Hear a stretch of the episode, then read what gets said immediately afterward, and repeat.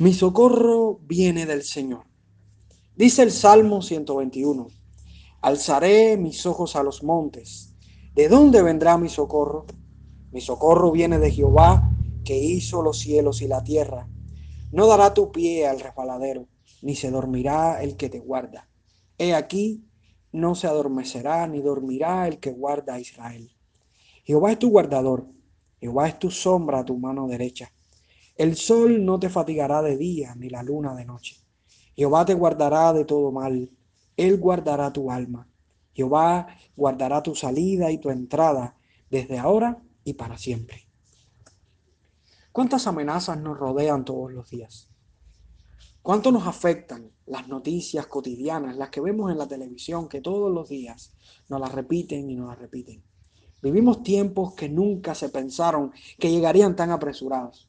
La fantasía que proyectaban las películas de hace unos 10 años atrás sobre el futuro lejano, hoy la estamos vivenciando de una manera imponente. Muchos de los temores que previeron nuestros abuelos, hoy los estamos viviendo en la maldad del hombre. Es increíble ver cómo a pesar de tanto desarrollo tecnológico por el que el mundo especula y presume hoy, no se tenga poder para eliminar un simple catarro mortífero. Cuando al mismo tiempo estamos pensando en construir ciudades en el planeta Marte. Qué ironía. Si nuestra esperanza dependiera de lo que nuestros ojos pueden ver, de seguro viviríamos llenos de temores, inseguridades, ansiedades y muchos hasta el borde del desequilibrio mental. Solo nos queda una cosa, amado hermano, o contribuir en un ciclo de temores y desconfianzas, o afirmar, como el salmista dijo, mi socorro viene de Jehová, que hizo los cielos y la tierra. Qué confortantes las palabras de este, de este salmo, cuando a pesar de más de dos mil años fue escrito, hoy son vigentes a nuestro corazón, hoy son vigentes para nosotros. Qué gozo y qué confianza podemos encontrar en el Señor. Cuando la propuesta que nos está dando este salmo es que Dios el alivio a la desesperación humana es un digno guardador de su pueblo. Y dos verdades se levantan a lo largo de toda la letra de este salmo. La primera es que Dios es el alivio a la desesperación humana. Y la segunda es que Dios es un digno guardador de su pueblo. Y vamos a estar desarrollando estas dos ideas a lo largo del tema de hoy. Dios es el alivio a la desesperación a la desesperación humana. El texto dice, alzaré mis ojos a los montes. ¿De dónde vendrá mi socorro? El hombre anhela socorro para su vida. El salmista anhelaba encontrar ayuda, anhelaba encontrar socorro, porque debía estar enfrentando una gran necesidad. No sabemos exactamente cuál es la necesidad a la que se estaba enfrentando el salmista, pero sí sabemos que estaba en peligro. Quizás peligro de muerte, quizás peligro en el camino, o quizás peligro como los mismos que estamos enfrentando nosotros hoy. El hombre necesita socorro para su vida. El hombre que no tiene a Dios vive en un total desconsuelo. Su mente está entenebrecida, su corazón está corrompido, sus pensamientos están comprometidos con el pecado. Y este no ama a Dios, no busca a Dios, no clama por Dios. Este busca soluciones en todo lo que le, rodea, en todo lo que les rodea.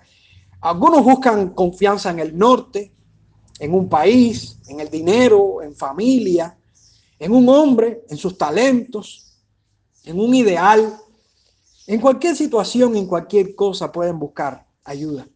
Pero realmente el hombre quiere buscar a Dios. El hombre en su condición pecaminosa quiere buscar a Dios. Es como la persona que se está ahogando que cuando la vienen a ayudar, lo que hace es agarrarse de aquellos que, la vienen a ayudar y los hunde y los ahoga. Y a veces terminan ahogados los dos, o a veces terminan ahogados aquellos que vienen a ayudarle. Y así nos vemos nosotros sin tener a Dios. Como aquellas personas desesperadas y buscando solución a nuestra vida de cualquier manera, pero viviendo una vida en la cual nuestro pecado nos hace, eh, nos hace ciegos a la realidad que debemos enfrentar, que es ir a Dios y es buscar a Dios por encima de todas las cosas. El problema radica en el lugar donde estamos buscando socorro. Gracias al Señor por promesas como Juan capítulo 6, versículo 44, donde nos, donde nos dice, ninguno puede venir a mí si el Padre que me envió no le trajere, y yo le resucitaré en el día postrero. Hoy los cristianos podemos decir que hemos venido al lugar correcto, pero no porque tuvimos la habilidad y la suficiencia para poder venir a Dios. No, hermanos, no. Solo podemos decir que podemos cantar como el salmista estas palabras porque solamente el Padre nos atrajo. Solamente hemos venido porque hemos sido atraídos por la gracia del Señor, convencidos por el poder del Espíritu. Ninguno puede venir a Cristo si el Padre no le trajere. Gloria al Señor, porque el salmista estaba en una condición de aquellos que hemos sido atraídos por el Señor. El texto dice, mi socorro viene de Jehová, que hizo los cielos y la tierra. El único lugar donde podemos encontrar socorro es en Dios. Y si usted está escuchando este mensaje, y si usted se siente atraído por el Señor en este momento y le ama y le busca, usted es de aquellos que ha sido atraído por el Señor. El salmista tenía bien definido quién era su ayudador, y su ayudador era el Señor el Señor que hizo los cielos y la tierra. Y es curioso ver que la palabra hizo en el Antiguo Testamento tiene dos significados, porque hay dos palabras en el hebreo que se usan para hacer. La primera la encontramos en Génesis capítulo 1, versículo 1, cuando dice la Biblia que en el principio creó Dios los cielos y la tierra. Y se está refiriendo a crear de la nada, a hacer de la nada. Pero el salmo este específicamente está usando otra palabra para hacer. Y es la misma palabra que se usa en Éxodo capítulo 20, versículo 11, donde Dios está instaurando el día de reposo y está refiriendo a un orden sobre lo que sucedió con la creación. O sea, esta palabra en este salmo tiene el mismo sentido que tiene Éxodo capítulo 20, versículo 11. Y es el propósito de dar orden, sentido. Aquí estamos viendo al salmista como alguien que confía en un Dios que da orden cuando hay un caos, en un Dios que da sentido cuando no hay sentido, en un Dios que tiene un plan y tiene un propósito y que no hace nada al azar, que lo hace todo bien pensado y bien definido. ¿Qué confianza podía tener el salmista que entendía que ese Dios que hizo los cielos y la tierra, que le dio orden a todo, que, que lo hizo todo con un plan y un propósito y un sentido, es el mismo Dios que está al pendiente de su vida. Dios es el alivio a la desesperación humana. Dios es el alivio a aquellos que están desesperados. Y el salmista entendía bien claro quién era su Dios un Dios que le daba orden, que le daba sentido. Hermanos, si Dios organizó todo y le dio un sentido lógico a cada elemento de su creación perfecta, ¿cómo quedaría usted y yo ante sus manos? Es un despertar a confiar en la protección de Dios y en la seguridad que Dios tiene para nosotros. Es un Dios superior, superior a todo lo que podamos buscar en este mundo. Y podemos pararnos frente a las colinas, frente a los montes y mirar a lo lejos y decir, ¿de dónde vendrá mi socorro? ¿Qué nos puede satisfacer? ¿Qué nos puede llenar? ¿Qué nos puede cambiar? ¿Qué nos puede transformar? ¿Qué nos puede salvar como nuestro Dios? ¿A quién le confiamos nuestra vida? ¿Habrá alguien más capacitado que el mismo Señor, quien puede ser fiel guardador de su pueblo? ¿Por qué podemos afirmar que nadie supera al Señor para con nuestro cuidado? La respuesta la encontramos en la segunda verdad que transmite este salmo. Y es porque Dios es un digno guardador de su pueblo. Dios es un digno guardador de su pueblo. La palabra que más se repite en este salmo entre sus derivados es la palabra guarda. Guardar, guardará. Se repite seis veces en este salmo. Un salmo que apenas tiene ocho versículos. Algunos le llaman a este salmo el salmo del viajero, pero yo prefiero llamarle el salmo de nuestro guardador, porque es un salmo que resalta la idea de un Dios que nos guarda, de un Dios que nos guarda, que es nuestro guardador y que nos guardará. De hecho, en el hebreo, la palabra que se está usando aquí para guardar lo que significa es cercar alrededor. Es como una cerca de espinos que está alrededor de nosotros, que tiene un poder de protegernos más allá de lo que nosotros podemos protegernos. Es un poder superior, un poder que evita de que los enemigos entren a nuestra, a nuestra casa, a nuestra vida. Significa proteger, cuidar, vigilar. Es como estar, estar a la alta seguridad, tener a alguien pendiente a nosotros. De hecho, si nosotros leemos Job capítulo 2, versículo 6, y vemos lo que Satanás le hizo a Job, aquí estamos viendo muy clara esta palabra, porque Satanás en toda su furia o en toda su astucia, tratando de llevar a Job al desequilibrio y a, a lo más malo, tuvo un poder limitado frente a un Dios absoluto y todopoderoso. El Señor le puso un límite a Satanás. Y a pesar de Satanás poder llegar a, llevar a Job y tentar a Job y probar a Job en muchas áreas de su vida llevarlo al borde del desequilibrio, el Señor le guardó y no permitió que Satanás tomara su vida. El Señor le guardó. Y aquí vemos esta, esta expresión de esta palabra. Una palabra que denota protección absoluta, seguridad superior, por encima de todo lo que nos pueda afectar. El Señor es nuestro guardador. De hecho, cuando se traduce el Antiguo Testamento del hebreo al griego en la Septuaginta, la palabra se interpreta por aislamiento, estar de guardia, estar de custodia. Es un Señor que nos cuida, que nos cuida de cualquier enemigo, de cualquier opresor, y está todo el tiempo de guardia. Aquí vemos en este salmo un grupo de acciones que Dios realiza sobre nosotros y que Dios en la que Dios actúa sobre nosotros. Y por estas acciones podemos ver cómo Dios es un digno guardador de su pueblo. Dios es un digno guardador de su pueblo porque nos libra del tropiezo. Dice el versículo 3, no dará tu pie al resbaladero. Pensemos por un momento en una inmensa roca, en una inmensa roca como el cañón del Colorado, vamos a verlo de esa manera. ¿Qué pasaría si resbaláramos con una cáscara de plátano en el cañón del Colorado? ¿Cuántos metros rodaríamos? ¿Llegaríamos a la mitad? Yo creo que antes de que lleguemos al, al fondo nos, morimos de un infarto en, el camino. Bueno, pensémoslo de esta manera. El Señor no dará a nuestro pie al resbaladero. Si estuviéramos en una situación, en una situación por la cual no nos buscamos nosotros el problema, por nuestro pecado, sino una situación adversa a nuestra irresponsabilidad. Tenemos la total garantía de que el Señor nos evitará el resbaladero. El Señor nos guardará, nos guardará tanto. De hecho, esto, e, e, este resbaladero se, puede eh, ilustrar como una ola en movimiento, como un temblor de tierra, como agitar un árbol muy fuerte. El Señor nos evita esto. El Señor nos guarda de esto.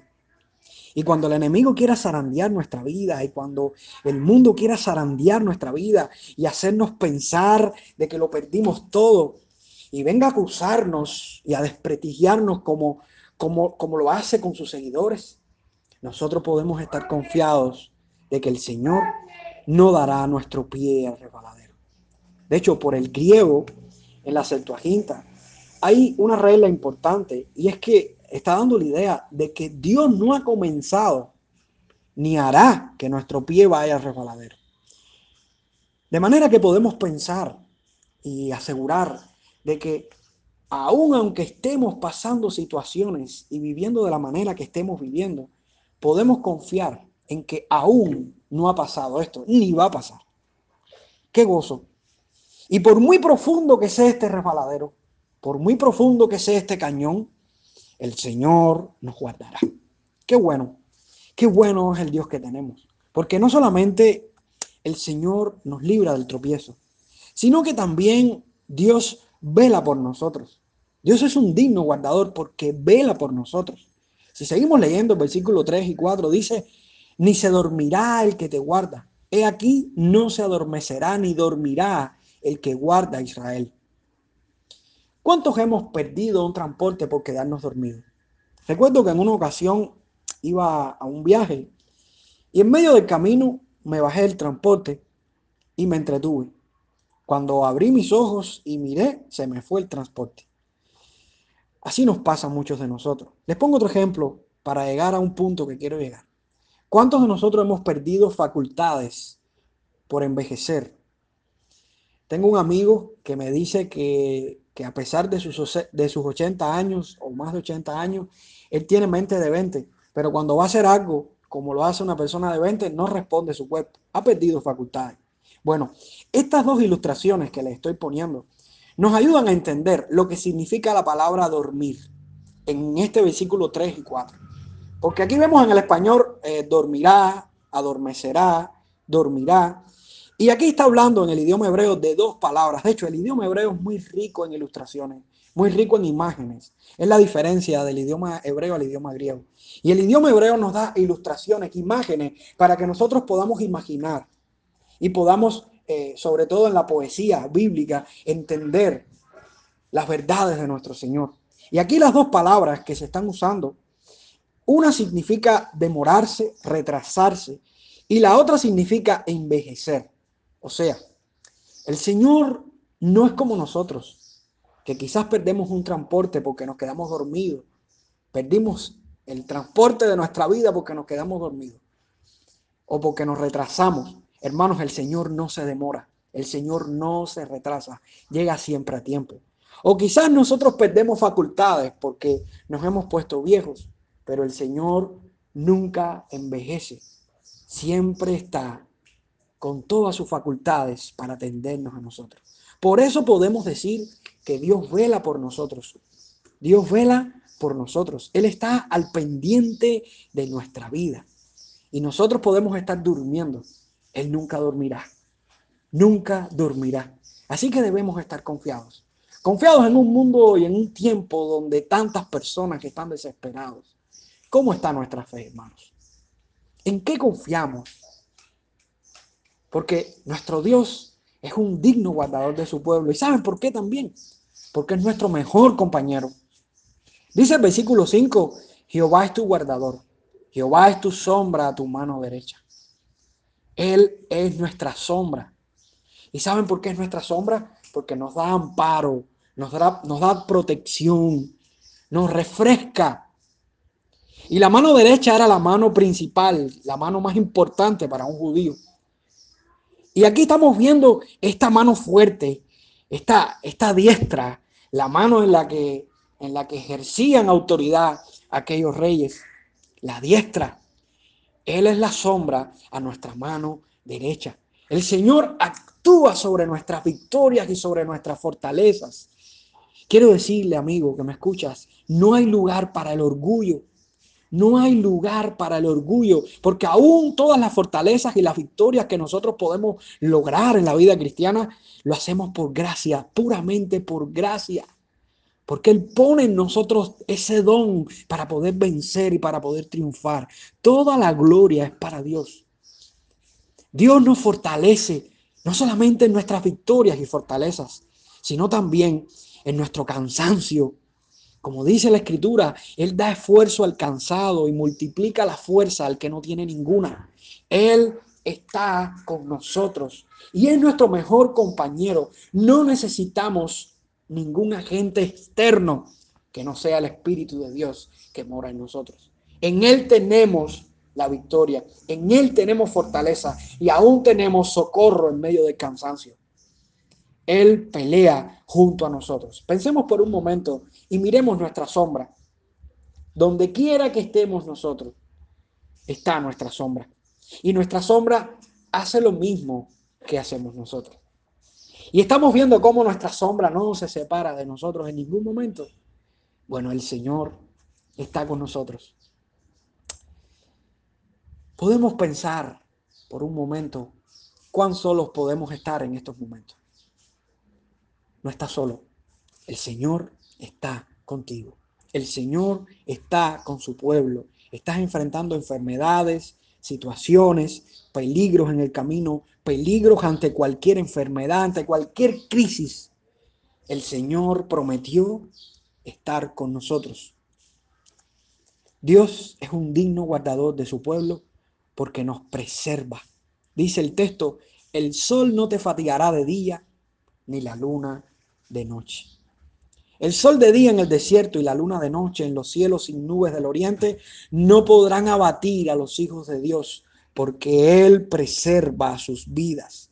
Y aquí vemos cómo Dios nos preserva, hermanos. El Hijo de Dios es preservado a pesar de que las amenazas externas arremetan contra Él en su camino. Veamos un momento aquella persona que está en un desierto y que tiene que pasar largas horas bajo el sol sin un techo, sin un árbol, sin un oasis. Qué calor, qué incomodidad, qué malestar, qué fatiga. Pero también miremoslo en un momento en la noche y miremos a la luz de la luna con el frío y la temperatura baja que hay en el medio del desierto. Qué, qué situación tan adversa sin embargo, el Señor nos está contrastando esto y nos está enseñando que el sol, cuando esté arremetiendo contra nosotros de una manera poética, no nos fatigará de día. Y la luna, cuando esté arremetiendo contra nosotros en la noche, tampoco lo hará. Hermanos, creo que debemos tener un concepto mayor del Señor. Aún Dios está usando los astros en esta ilustración para enseñarnos de que Él es el creador de todo lo que existe. Él tiene poder absoluto sobre su creación, pero Él tiene poder absoluto sobre toda situación adversa a nuestra vida. Y aunque la lógica humana esté arremetiendo contra el pueblo de Dios, el Señor le guardará. El Señor le preservará. El Señor estará con él. Hermanos, este es un salmo glorioso. Un salmo que nos llena de ánimo, nos llena de aliento, porque Dios es un digno guardador de su pueblo. También saben por qué. Porque guarda nuestra alma del mal. El versículo 7 dice, Jehová te guardará de todo mal. Él guardará tu alma. Jesús nos enseñó a orar. Y no nos metas en tentación, mas líbranos del mal. La palabra mal tiene una doble implicación. Puede significar mal pero también puede significar malo. Ya sea el mal, que es la situación o el daño que recibimos, o sea el malo, el agente que emite el daño sobre nosotros, Él es nuestro guardador. Él nos guarda del mal. Primera de Juan, capítulo 5, versículo 18, dice, sabemos que todo aquel que ha nacido de Dios no practica el pecado, pues aquel que fue engendrado por Dios le guarda y el maligno no le toca. Hermanos, hoy tenemos nueva vida. Hoy, hoy somos nueva creación. Hoy tenemos la vida del Espíritu en nosotros. Y hoy podemos vivir la vida del Evangelio, vivir ese Evangelio y tener la confianza de que el maligno no nos puede arrebatar de las manos de Dios. El maligno no nos puede arrebatar. El texto dice, Él guardará tu alma. Meditemos un momento. Nuestra alma. ¿A quién pertenece nuestra alma? ¿Quién puede tocar nuestra alma? ¿Quién puede romper nuestra alma? ¿Quién puede arrebatar nuestra alma? El único que tiene poder sobre nuestra alma es el Señor. Él guardará nuestra alma. Dios trastorna los planes del enemigo sobre su pueblo. Podemos ver algunos ejemplos en la Biblia, la horca de Amán, las prisiones de José, las prisiones de Pablo, las persecuciones de la iglesia y cuántas adversidades han pasado los cristianos. Sin embargo, Dios ha tornado todo esto para bien. Dios ha guardado a su pueblo, lo ha guardado del mal y del maligno, a pesar de que han muerto, a pesar de que han padecido pero hay un premio mayor. ¿De qué nos sirve ganar tesoros en esta vida? ¿De qué nos sirve granjear esta vida y llenarla de tesoros y de favores si nuestra alma no se va con el Señor? Creo que un temor muy grande debe venir sobre la vida de aquellos que escuchan este mensaje. Porque de nada nos sirve tener mucha riqueza. De nada nos sirve tener muchos ayudadores si nuestra alma está en total condenación. Hermano, si algo debe estar grabado en nuestra mente es que Dios guardará nuestra alma. Dios guardará nuestra alma. ¡Qué gozo! El Evangelio ha impactado de tal manera en nuestra vida que podemos estar confiados y, recibir por fe esta obra gloriosa de la salvación. Podemos mirar ahí al Calvario, podemos mirar ahí donde Cristo resucitó y confiar en que nuestra alma tiene una propiedad. Hoy es propiedad de Dios, hoy es propiedad de nuestro Señor. Porque el Salmo termina diciendo, Dios es, eh, termina diciendo el versículo 8, Jehová guardará tu salida y tu entrada desde ahora y para siempre. Un Dios que guarda nuestra alma, es un Dios que nos hace permanecer, es un Dios que, que nos guarda eternamente, eternamente. Spurgeon dijo, nadie está tan seguro como aquel a quien Dios guarda Nadie está en tal peligro como el que se guarda a sí mismo. ¿Cuán fuerte podemos ser? Nuestra fuerza terminará un día. ¿Cuántos años podemos durar sobre un pedestal? ¿Cuánto puede ser nuestro poder en esta tierra? Nuestro poder es nada comparado con el poder de nuestro Dios, porque todos un día tendremos que compadecer delante de Dios y un día tendremos que venir ante los pies de Cristo y reconocer que Él es el Señor. Pero dichosos aquellos que pueden decir, Jehová guardará mi salida y mi entrada desde ahora y para siempre. Y podemos pensar de que este texto y, llevarlo a un ejemplo práctico en el que, de hecho, lo leemos siempre que vamos a viajar, Señor, guarda mi salida y mi entrada. Pero creo que esto va más allá de lo que podemos ver aquí. Esto va más allá, porque termina diciendo desde ahora y para siempre, por la eternidad. El simple hecho de que Dios guarde nuestra alma, de que Dios nos, nos atraiga a Él y que nos preserve y que nos guarde hasta el final, es el, es el simple hecho de que Dios nos guarda desde nuestra salida y nuestra entrada. Cuando salgamos de esta tierra y cuando entremos a su morada, desde ahora y para siempre, cuando salgamos de nuestra casa y cuando entremos a nuestra casa, Él guardará nuestra salida y nuestra entrada. Nuestra morada terrestre un día se romperá, pero tendremos la confianza de que cuando este cuerpo se destruya, tendremos una morada celestial, una patria celestial, y que un día, un día nuestro cuerpo será resucitado nuevamente. Un día gozaremos, gozaremos esa gloria que el Señor tiene preparada para nosotros. ¿Qué poder tan grande ocasionó el Evangelio en nosotros? Si no tuviéramos a Cristo, no pudiéramos aceptar este salmo. No pudiéramos recitar este salmo. Pero hoy podemos decir, como el apóstol Pablo dijo en Romanos capítulo 8, y sabemos que a los que aman a Dios, todas las cosas les ayudan a bien. Esto es, a los que conforme a su propósito son llamados porque a los que antes conoció, también los predestinó para que fuesen hechos conforme a la imagen de su Hijo, para que Él sea el primogénito entre muchos hermanos. Y a los que predestinó, a estos también llamó. Y a los que llamó, a estos también justificó. Y a los que justificó, a estos también glorificó. ¿Qué pues diremos a esto? Si Dios es por nosotros, ¿quién contra nosotros? El que no escatimó a su propio Hijo, sino que lo entregó por todos nosotros, ¿cómo no nos dará también con él todas las cosas? ¿Quién acusará a los escogidos de Dios? Dios es el que justifica. ¿Quién es el que condenará? Cristo es el que murió, más aún el que también resucitó, el que además está a la diestra de Dios, el que también intercede por nosotros. ¿Quién nos separará del amor de Cristo? Tribulación o angustia o persecución o hambre o desnudez o peligro o espada, como está escrito, por causa de ti somos muertos todo el tiempo. Somos contados como ovejas de matadero. Antes, en todas estas cosas, somos más que vencedores por medio de aquel que nos amó.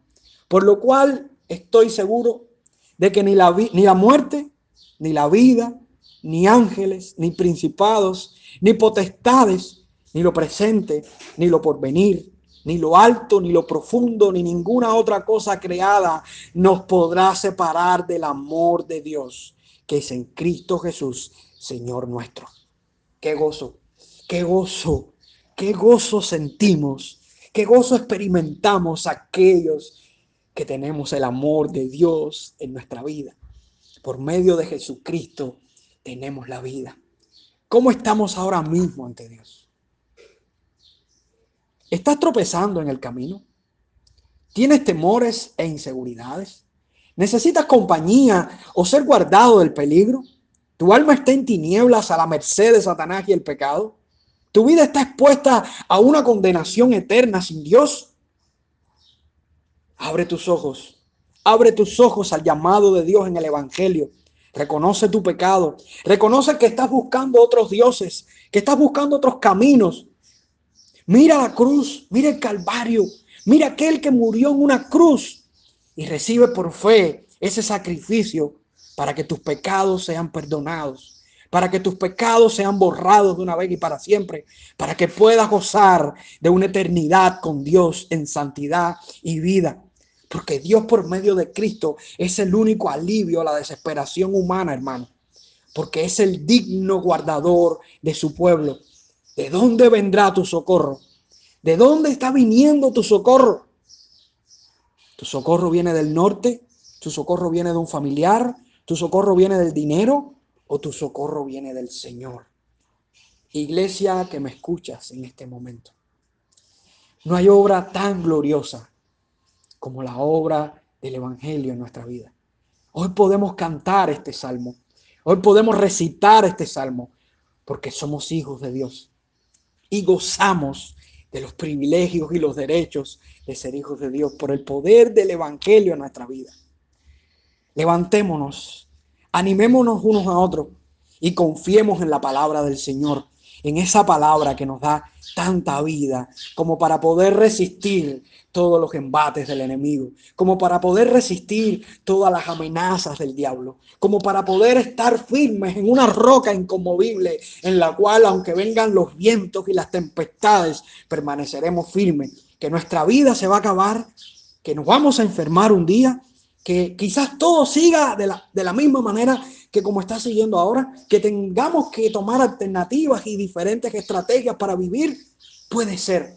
Pero podemos decir como el salmista, mi socorro viene del Señor, mi socorro viene del Señor, mi socorro viene del Señor.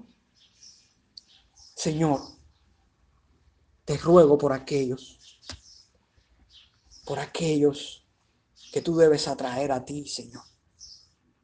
Te ruego por aquellos que están escuchando este mensaje y son de tus ovejas, las ovejas que oyen tu voz y te siguen y no perecerán nunca, ni nadie las arrebatará de tu mano. Te estoy rogando por esas ovejas que en estos momentos están oyendo este mensaje, Señor, que la confianza pueda ser derramada sobre ellos Aumenta su fe, aumenta su fe, Señor, su confianza en la obra de la cruz, en la obra de que podemos estar confiados que aunque este mundo se destruya, aunque el sol se oscurezca, tú estarás con nosotros, tú permanecerás con nosotros. Señor, por la gloria de tu nombre, estamos orando y descansando en tu gracia. Somos tus hijos y hemos venido aquí para escuchar tu palabra, Señor. Anímanos, levántanos y fortalécenos. En el nombre de Jesús te damos la gloria. Amén.